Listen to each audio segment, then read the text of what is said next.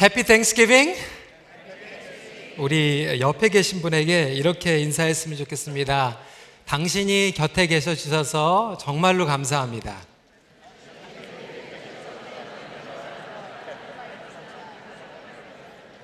별로 실감이 안 나는 것 같은데 다시 인사하겠습니다. 나 같은 사람 옆에 있어서 너무나도 감사합니다.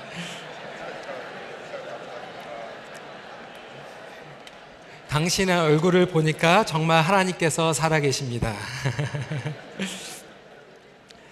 오늘 저희가 추수감사 주일로 예배를 드리고 있습니다. 우리 청년부 귀한 찬양 그리고 미나자매 귀한 찬양 감사를 드립니다. 오늘 추수감사주의를 맞이하였지만 아, 계속해서 복음으로 정면 승부하라라는 말씀으로 함께 말씀을 나누길 원합니다. 성도 여러분, 하나님의 은혜는 아, 모든 틀을 깨는 능력입니다. 다시 말해서 하나님께서 부어주시는 그 은혜에는 우리의 삶의 모든 영역의 틀을 깨는 놀라운 능력이 있다라고 하는 것입니다. 사실 오늘은 추수감사 주일로 예배를 드리고 있습니다. 그래서 많은 분들이 생각할 때 어, 오늘은 좀 땡스기빙에 대해서 감사에 대해서 말씀을 전하는 게 좋지 않을까라고 생각하시는 분들이 일반적으로 생각을 하실 것입니다. 물론 하나님께서 공급해 주시고 인도해 주시고 보호해 주시고 우리 가족들로 인하여 부모님들로 인하여 공동체로 인하여 감사를 드리는 것은 마땅합니다. 하지만 그리스도인들은 더 차원이 높은 감사, 상황을 초월한 감사를 드리는 것이 참 신앙인 줄 믿으시길 바랍니다. 그래서 믿는 자들은 궁극적으로 은혜의 복음 때문에 감사할 수 있는 것입니다.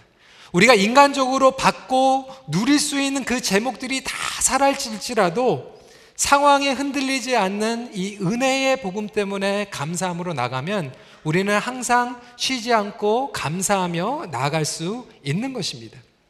하나님의 은혜는 단순히 이 세상을 살아가면서 필요한 것들만 채워주시는 은혜가 아니라는 것입니다. 물론 하나님께서는 우리의 필요를 아시고 채워주시지만 그 은혜는 더 이상인 것입니다. 부족하고 연약하고 병들고 핍박을 받아도 감사할 수 있는 것은 바로 삶의 틀을 깨는 은혜를 깨달았기 때문입니다. 오늘 사도행전 말씀, 9장 말씀은 너무나도 중요한 사건이 담겨져 있습니다. 바로 사울이 바울이 되는 사건입니다. 이 담에색의 회심 사건은 사도행전에서도 가장 중요한 사건으로 기록이 되고 있습니다. 이 사울이 나중에 바울이 되고 나서도 계속해서 22장, 26장에 보면 그가 인생의 여장에서 가장 힘든 시간을 겪고 있을 때 핍박을 받을 때 항상 이 사도행전 9장에 나와 있는 담에색 회심 사건을 기억하면서 그 간증, 하나님께서 그때 부어주셨던 그 놀라운 은혜를 붙잡고 이겨나가는 것을 보게 됩니다. 성도 여러분, 우리의 상황 가운데서 아무리 어려움과 문제가 찾아올지라도 하나님의 은혜만을 붙잡고 이겨낼 수 있는 저와 여러분들이 되시길 주님의 이름으로 축원합니다. 그래서 그가 가지고 있었던 그 틀을 깨고 다시 일으켰던 놀라운 변화의 은혜를 붙잡는 것이 중요하다는 것입니다. 그렇다면 사도 바울, 사울이 인생에서 변화를 가져왔던 놀라운 은혜는 어떠한 은혜입니까? 바로 저와 여러분들을 변화시키고 우리의 인생의 틀을 깨어부시는 그러한 은혜는 어떠한 능력을 가지고 있습니까? 첫 번째로 은혜는 자기의 신념을 깨는 능력입니다. 나의 신념을 깨고 관계로 초대하는 은혜가 하나님의 은혜라고 하는 것입니다. 사울이라고 하는 사람은 철저한 율법주의적 유대인이었습니다. 그는 예수님의 제자들이 복음을 선포하는 것이 잘못되었다라고 확신했어요. 그것은 잘못했다라고 확신을 했기 때문에 그들을 핍박하는 것이 마땅하다고 여겼고 열심으로 그들을 잡아 넣으려고 하였습니다. 우리 1절 말씀 같이 읽도록 하겠습니다. 시작. 사울이 주의 제자들에 대하여 여전히 위협과 살기가 등등하여 대제사장에게 가서 사울의 열심은 어떤 열심이었냐면 옳고 그름을 따지는 열심이었어요. 그는 무식한 사람이 아니었습니다. 똑똑한 엘리트였어요. 공부도 많이 한 지성인이었습니다. 그는 나름대로 가지고 있는 학문을 가지고 신념을 가지고 있었어요. 그의 이데, 이데올리가 있었습니다. 인생의 철학이 있었어요. 목회의 철학이 있었어요. 그는 사역에 대한 그리고 인생에 대한 비전을 가지고 있었어요. 양육에 대한 신념이 있었어요. 섬김에 대한 신념이 있었습니다. 하지만 그 신념 때문에 위협과 살기로 그 열정 때문에 다른 사람들을 핍박하고 감옥으로 집어넣으려고 혈안이 되었던 것입니다. 성도 여러분, 혹시 저와 여러분들 안에는 이런 모습이 없습니까? 내가 가지고 있는 신념 때문에 내가 가지고 있는 옳고 그름을 따지는 그 확신 때문에 다른 사람들을 힘들게 하고 핍박하는 일들이 우리의 삶 가운데에서 얼마든지 일어날 수 있다라고 합니다. 여러분, 사울의 신념. 비교적 많은 분들은 신앙생활 그러면 신념이라고 생각해요. Conviction is my faith. 그 신념을 이루기 위한 것이 신앙생활이라고 착각을 합니다. 그래서 자기가 믿는 것, 그리고 어떠한 결과를 추구하면서 밀어붙입니다. 결과주의, 성과주의, 성취주의, 신념으로 사역하고, 신념으로 헌신하고, 신념 때문에 부닥치고, 신념 때문에 공동체가 분열되고, 신념 때문에 사랑하던 사람들이 원수가 되는 경우들이 많이 있지는 않습니까? 성도 여러분, 신앙생활에서 신념도 중요하지만 사실상 신앙생활은 신념 더 이상입니다. 예수님과 은혜의 관계인 것입니다. 신앙생활은 은혜의 관계로 들어가는 것이지 내 신념을 가지고 밀어붙이는 것이 신앙생활은 아니라고 하는 것입니다. 복음은 옳은 소식이 아니라 좋은 소식입니다. 복음은 옳은 소식이 아니라 도덕적인 메시지가 아니라 예수 그리스도를 믿고 예수 그리스도를 따라가는 것이 복음인 것입니다. 도덕주의는 아직도 우리에게 옳고 그름을 계속해서 따집니다. 어떤 분들은 이렇게 말씀하면, 어, 그러면 기독교에는 진리가 없는 것입니까? 진리가 있습니다. 근데 그 진리는 우리가 인간적으로 붙잡고 있는 확신에 대한 기초로 지어지는 것이 아니라 예수 그리스도가 진리라고 선포하고 있습니다. 어떤 사상이 진리가 아니에요. 우리의 이데올로기가 진리가 아니라고 하는 것입니다. 그래서 담에색 선상에서 예수님께서는 사울을 만나시면서 사울에게 누가 더 옳고 누가 더 그른가 따지지 않으세요. 너는 틀렸다, 내가 맞다라고 얘기하지 않으세요. 5절 말씀 보십시오. 대답하여 주여 누구시니까 이르시되 나는 내가 박해하는 예수라. 성도 여러분, 예수 그리스도가 진리임을 믿으시기 바랍니다. 요한복음 14장 6절은 이렇게 선포하고 있습니다. 내가 곧 길이요 진리요 생명이니 나로 말미하지 않고는 아버지께로 올 자가 없느니라. 그래서 믿음이라고 하는 것은 예수님을 만나고 따라가는 거예요. 예수님께서는 우리에게 옳고 그름을 따지라고 초청하신 것이 아니라 그분을 따르라고 초청하신 거예요. 다시 말해서 믿음은 따지는 것이 아니라 따르는 것입니다. 내가 옳다고 생각하는 그 신념을 관철시키기 위해서 관계를 망가뜨리고 관계를 파괴하는 그러한 어리석은 일들이 우리 안에서 너무나도 많이 있지 않습니까? 그것을 고상한 말로 뭐라고 얘기하는지 아십니까? 똥꼬집이라고 얘기를 합니다. 우리는 내 고집, 내 확신, 내 철학, 내 비전 때문에 사람들을 아프게 하고 관계를 망가뜨리는 일들이 너무나도 많이 있다라는 거예요. 옛날에 실제로 일어났었던 일입니다. 아브라함 링컨이 대통령이 되기 전에 변호사 일을 하였습니다. 하루는 손님이 찾아왔어요. 자기 친한 친구가 돈을 꾸었는데 갚지 않는다고 하는 거예요. 그래서 자기 친한 친구를 소송을 해가도 돈을 받아야 되겠다라고 이제 얘기를 하는 거예요. 얼마를 구워서 그렇습니까? 그러니까 2불 50전을 구웠는데 안 갚는다고 하는 거예요. 물론 그전에는 뭐 2불 50이 더 큰 돈이었겠지만 변호사를 고용하는 그 돈이 얼마였냐면 10불이에요, 10불. 그래서 아이브라임 링컨이 이해가 안 되는 거 아니 2불 50을 받기 위해서 10불을 내고 저한테 지금 친구를 지금 수를 하겠다고 얘기하는 겁니까? 그러니까 이 친구가 화가 나가지고 이렇게 얘기하는 거예요. 변호사님, 돈이 문제가 아니라 it's a principle. 원칙이 문제가 있다라는 거예요. 그래서 10불을 내고서라도 내가 그 2불 50조는 꼭 받아야 되겠다고 얘기를 하는 거예요. 말릴 수가 없잖아요. 그래서 하나님께서 에브라임 링컨에게 이런 지혜를 줬어요. 그러시냐고. 그럼 10불을 달라고. 10불을 받았어요. 10불을 받아가지고 그 빚진 친구한테 가가지고 2불 50전을 주고 자기는 7불 50 받고 그냥 끝났어요. 여러분, 많은 삶 가운데에서 우리가 가정에서도 불화들이 일어나고 배우자가도 막 싸우고 공동체 안에서도 문제가 일어날 때 보면요. 사실상은 내가 가지고 있는 정말 내가 믿고 있는 것, 내가 붙잡고 있는 그 확신과 신념 때문에 그것을 고집하다 보니까 소중한 관계들이 무너질 때가 많이 있지 않습니까? 내 자존심 때문에 내가 옳다라는 것을 그것을 증명하기 위해서 때로는 우리 자녀들과의 대화가 끊어져 버리고 부부간의 관계가 멀어져 버리고 내가 옳다라고 주장하고 그것은 이긴지 모르지만 그거보다 더 소중한 공동체와 가정과 관계를 잃어버리는 일들이 없으시기를 바랍니다. 제가 이전에도 우스갯소리로 말씀을 드렸지만 제가 이맘때 가을만 되면 그 생각이 나는 거예요.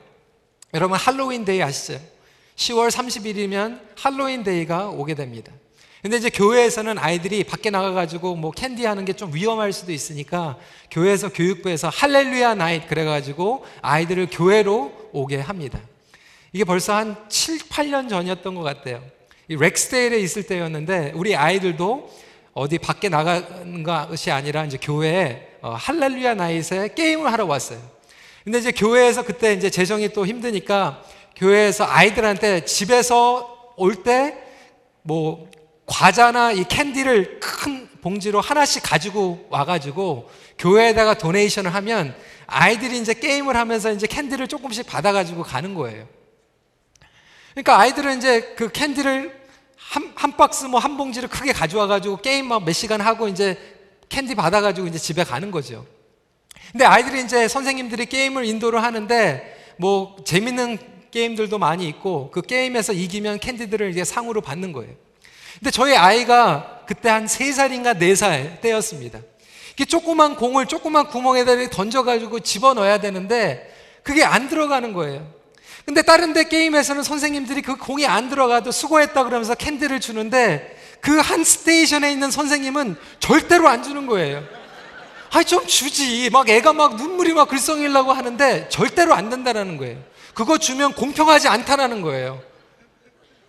It's not the principle. 그렇게 얘기를 하는 거죠.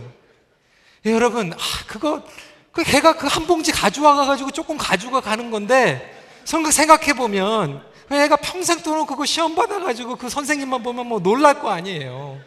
근데 우리는 그 큰 거를 보지를 못하고 그 조그만 거 하나를 보면서 내 확신, 내 규칙, 내가 가지고 있는 그 고집, 룰, 그거를 붙잡고 가다 보면 사람들에게 상처를 주고 은혜가 흘러가지 못하는 그 은혜의 통로가 막혀버리는 일들이 우리의 삶 가운데에서 너무나도 많이 있지 않습니까?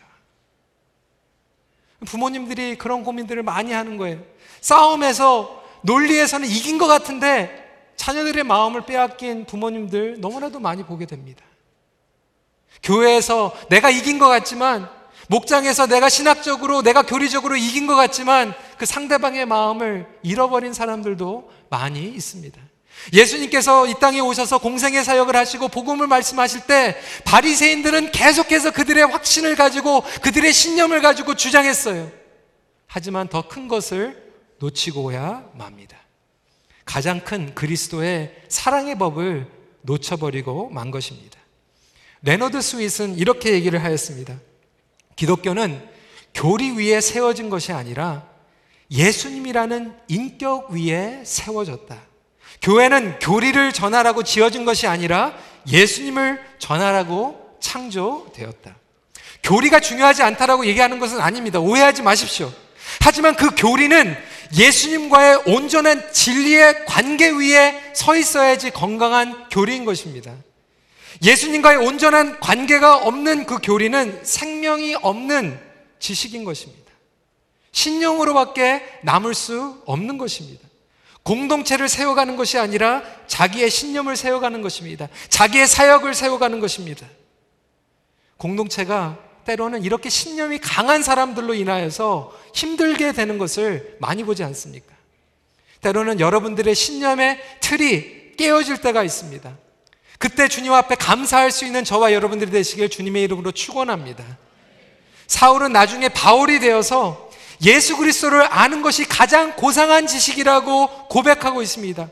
그가 세상적으로 학문적으로 배웠던 그 모든 것들이 배설물로 여길지언정 하나님을 아는 지식, 예수님을 아는 지식이 가장 고상한 지식이라고 고백할 수 있는 저와 여러분들이 되시길 주님의 이름으로 축원합니다. 우리 빌립보서 3장 8절 같이 읽겠습니다. 시작. 내주 그리스도 예수를 아는 지식이 가장 고상하기 때문이라. 두 번째로는 은혜는 내 힘이 아닌 복음으로 일으키는 힘입니다. 나의 힘으로 서 있는 것을 하나님께서는 거꾸로 들이시고 복음으로 다시 일으키시는 은혜인 줄 믿으시기 바랍니다. 사울은요, 지금 그리스도의 제자들의 생명을 위협하는 그 살기 등등한 모습으로 서 있어요. 2절에 담에색 여러 회당에 가져갈 공문을 청하니 이는 만일 그 도를 따르는 사람을 만나면 남녀를 막론하고 결박하여 예루살렘으로 잡아오려 함이라. 그는 당당하게 서 있어요. 여러분, 사울이 당당하게 서 있는 힘은 무엇이었습니까? 그가 가지고 있었던 지식의 힘이었어요. 그가 가지고 있었던 인간적인 스펙의 힘이었어요. 신념에 의했어요. 그의 의였어요. 거기다가 대제장들에게서 공문까지 받았어요. License to catch people. 사람들을 잡을 수 있는 면허까지 받았어요. 너무나도 당당한 모습으로 서 있습니다. 권위가 있죠. 사람의 인정이 있죠. 직분이 있죠. 우리가 그렇게 서 있지 않습니까? 왕년의 내가, 내가 가지고 있는 세상의 힘, 파워, 인정받는 것, 그런 것으로 서 있는 사람들이 너무나도 많이 있다라는 거예요. 그런데 그런 힘으로 서 있는 사람들은 넘어져 있는 사람, 누워져 있는 사람들을 향하여서 손가락질 합니다. 공격합니다. 비판합니다. 책망합니다. 그런데 하나님의 은혜는 가만 놔두지 않으세요. 사울을 거꾸로 넘어뜨리게 하십니다.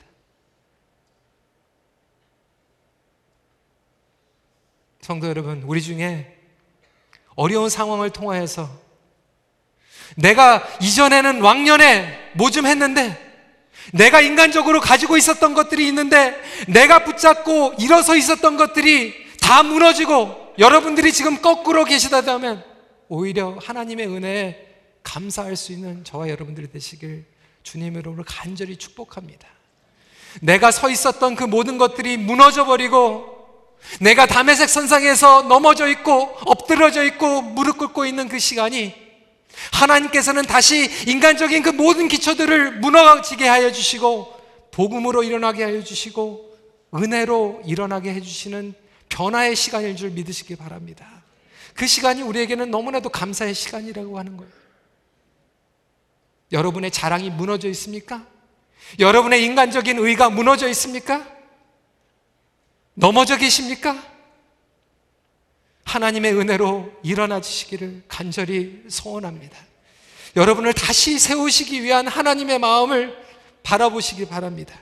하나님께서는 이 담에색 선상에서 누워있는 사울을 다시 세우시고 이 아난이라고 하는 사람을 보내서 그를 복음으로 일으켜 세우신다고 하는 것입니다. 복음으로 사용하십니다. 여러분, 그 은혜로 일어나는 사람은요, 다른 사람들을 정죄하지 않습니다.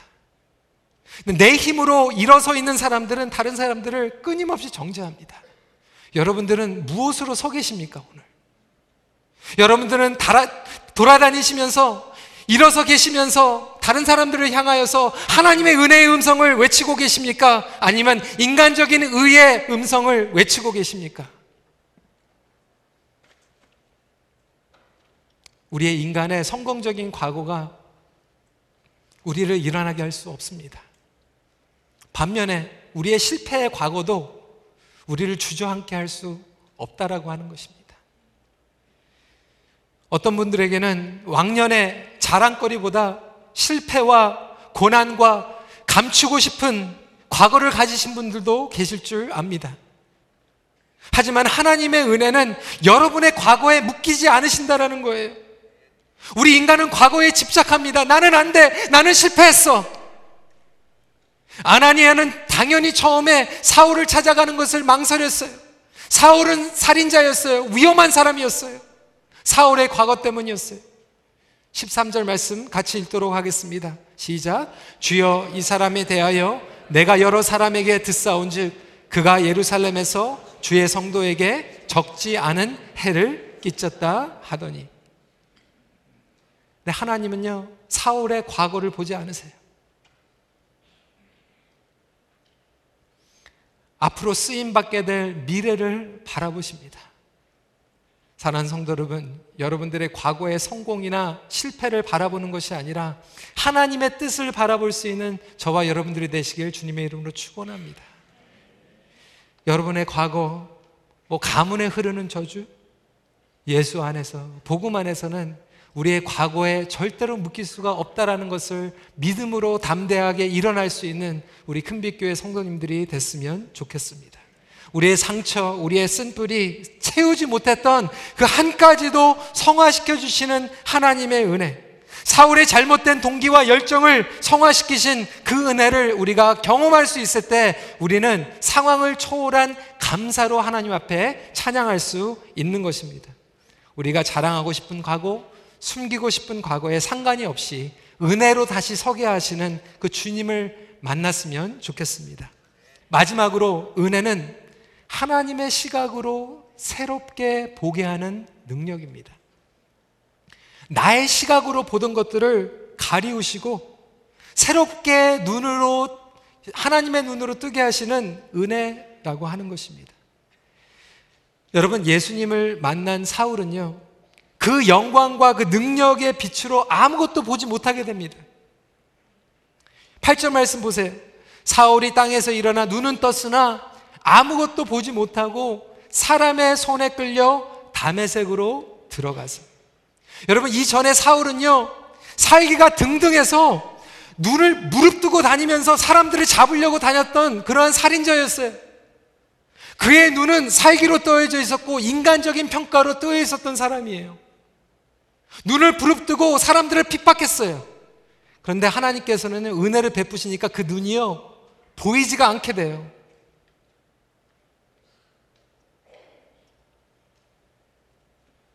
보이지 못하니까 사람의 손에 끌려다니게 돼요.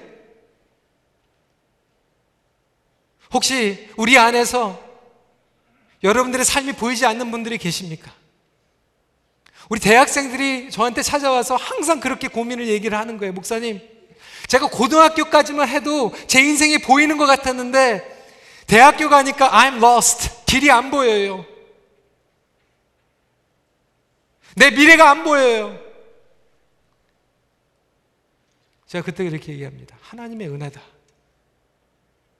내가 이전에는 네 생각으로 인생을 봤는데 이제는 you are blind. 하나님의 은혜다. 우리가 보이지 않는, 우리가 보지 못하는 그 시간에 하나님의 은혜를 구하면 하나님께서는 눈을 뜨게 하여 주시는데 인간적인 가치와 인간적인 외모와 인간적인 기준을 가지고 눈을 뜨는 것이 아니라 하나님의 영적인 눈을 뜨게 하여 주시는 은혜의 시간이 찾아오기 때문에 그렇습니다. 여러분, 안 보이십니까? 길이 안 보이십니까? 인생이 안 보이십니까? 예전에는 보였는데 하나님의 은혜인 줄 믿고 찬양하시기 바랍니다. 왜냐하면 하나님께서는 우리가 봤던 그 모든 것들을 멀게 하여 주시고 새롭게 눈을 뜨게 해주시기 때문에 그렇습니다. 영적인 눈을 바라보는 거죠. 우리 큰빛교회도 정말 막막한 시간을 지나가고 있는 것 같지만 인간적으로는 어떻게 헤엄쳐 나가야 될지 모르는 상황 같지만 하나님께서는 그 시간에 은혜의 눈을 뜨게 하여 주신다는 거예요. 은혜를 보게 하여 주시고 하나님의 감사의 거리를 찾게 하시고 그 감사의 기도 제목이 보이니까 감사와 감격으로 나아갈 수 있는 것이 아닙니까? 아나니아는 인간적으로 사울을 볼 땐 살인자가 보였어요. 그렇지만 하나님의 음성을 듣고 보니까 이방인의 사도가 보이기 시작합니다. 여러분들 공동체를 볼 때 인간의 눈으로 보고 계십니까? 하나님의 눈으로 보고 계십니까? 인간의 눈으로 볼 땐 아나니아는 사울을 찾아가면 안 돼요. 인간적으로 가지 말아야 할 이유가 너무나도 많이 있었어요. 나의 상식, 나의 과거, 나의 신념에 수용하기 힘든 그 하나님의 시각. 과연 순종할 수 있을까요? 하지만 그는 하나님의 음성을 거역하지 않았어요. 인간의 눈으로 사울을 보지 않았어요. 찾아갔어요. 기도했어요. 우리 부모님들, 우리 자녀들을 어떤 눈으로 보십니까? 제가 어제 어, 어떤 모임에서 우리 어머님들하고 같이 식사를 이렇게 하는데 어머님들이 이제 자녀들을 이렇게 얘기를 하는 거예요. 자녀들 얘기 키우는 얘기 들으면서 저도 이렇게 얘기하고 이렇게 하다 보니까 어느 한 어머님이 이렇게 얘기하나 목사님 참 좋으시겠다고 어, 딸밖에 이렇게 없어가지고 목사님 이렇게 아무리 말괄량이 딸을 키워도요 힘든 것 같아도 얌전한 아들이 더 힘들어요 뭐 이렇게 얘기를 하는 거예요. 저는 이제 그러고 해서 어, 그러시냐고 이렇게 들으면서 제 속으로는 아, 하나님 정말 감사합니다. 저에게 그냥 딸을 이렇게 둘을 주셔가지고 아들을 안 주셔서 너무나도 감사합니다. 제가 이렇게 생각을 했어요. 그 이유는 그렇습니다. 제가 결혼해가지고 기도를 했어요. 하나님, 저는 아들이, 아들이 감당이 안, 안 됩니다. 딸을 주십시오. 이렇게 기도를 했어요. 왜냐하면 제가 고등학교 다닐 때 정말 저희 어머님 속을 너무나도 많이 새겼어요. 저희 어머님이 저 때문에 많이 우셨어요. 너무나도 속이 상하고 너무나도 힘드셔가지고 저를 보면서 몇 번을 얘기하셨는지 몰라요. 너도 너 같은 아들 한번 낳아봐라. 그래가지고 제가 그게 두려워가지고 하나님 저에게는 아들을 주지 마십시오. 제가 이렇게 기도를 했어요. 할렐루야.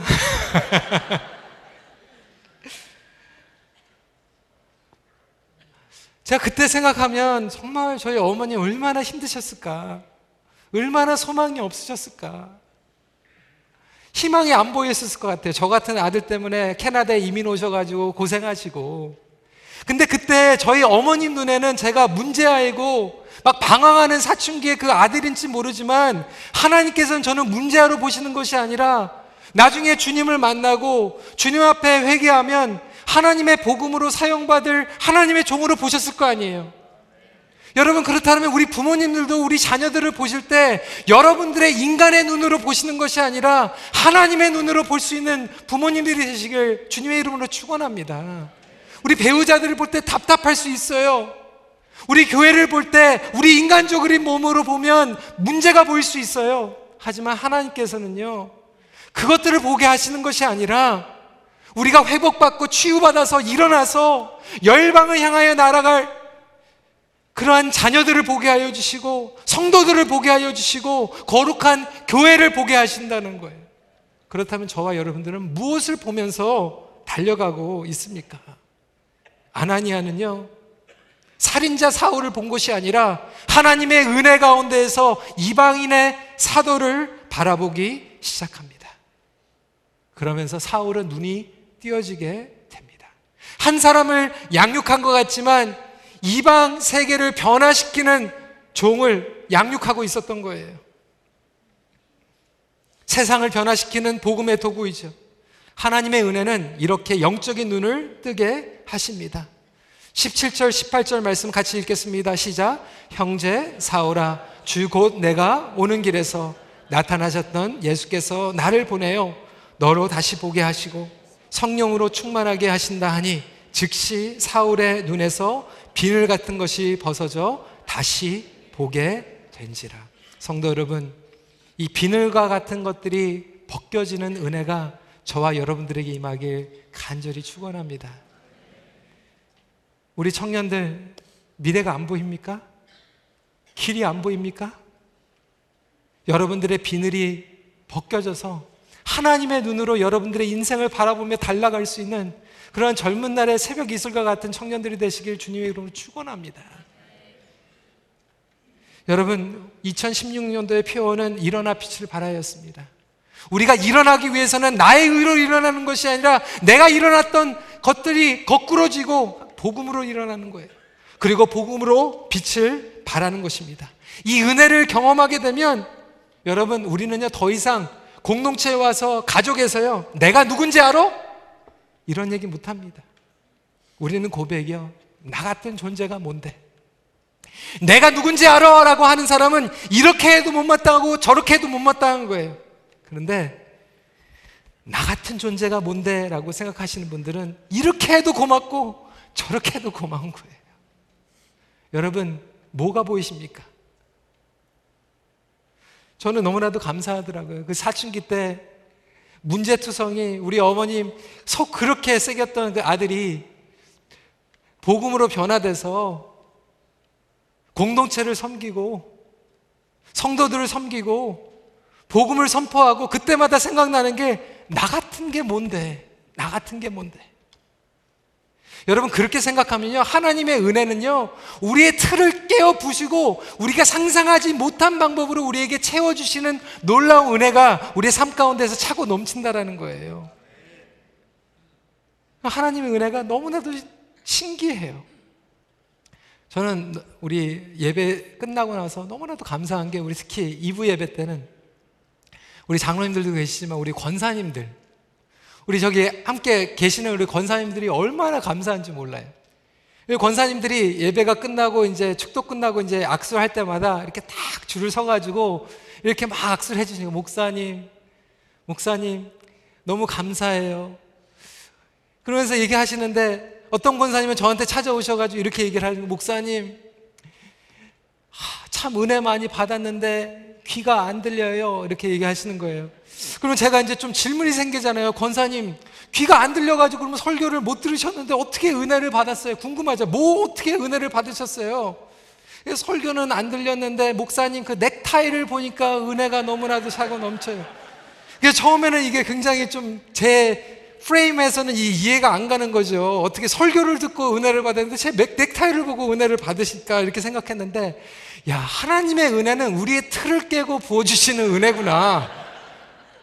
아니 귀가 안 들리셔서 이게 설교를 못 드시는데 그 모습을 보고 그래도 더 은혜스러운 제 얼굴을 보고 은혜를 받으시면 좋을 텐데 넥타이를 보시고 은혜를 받으셨다고.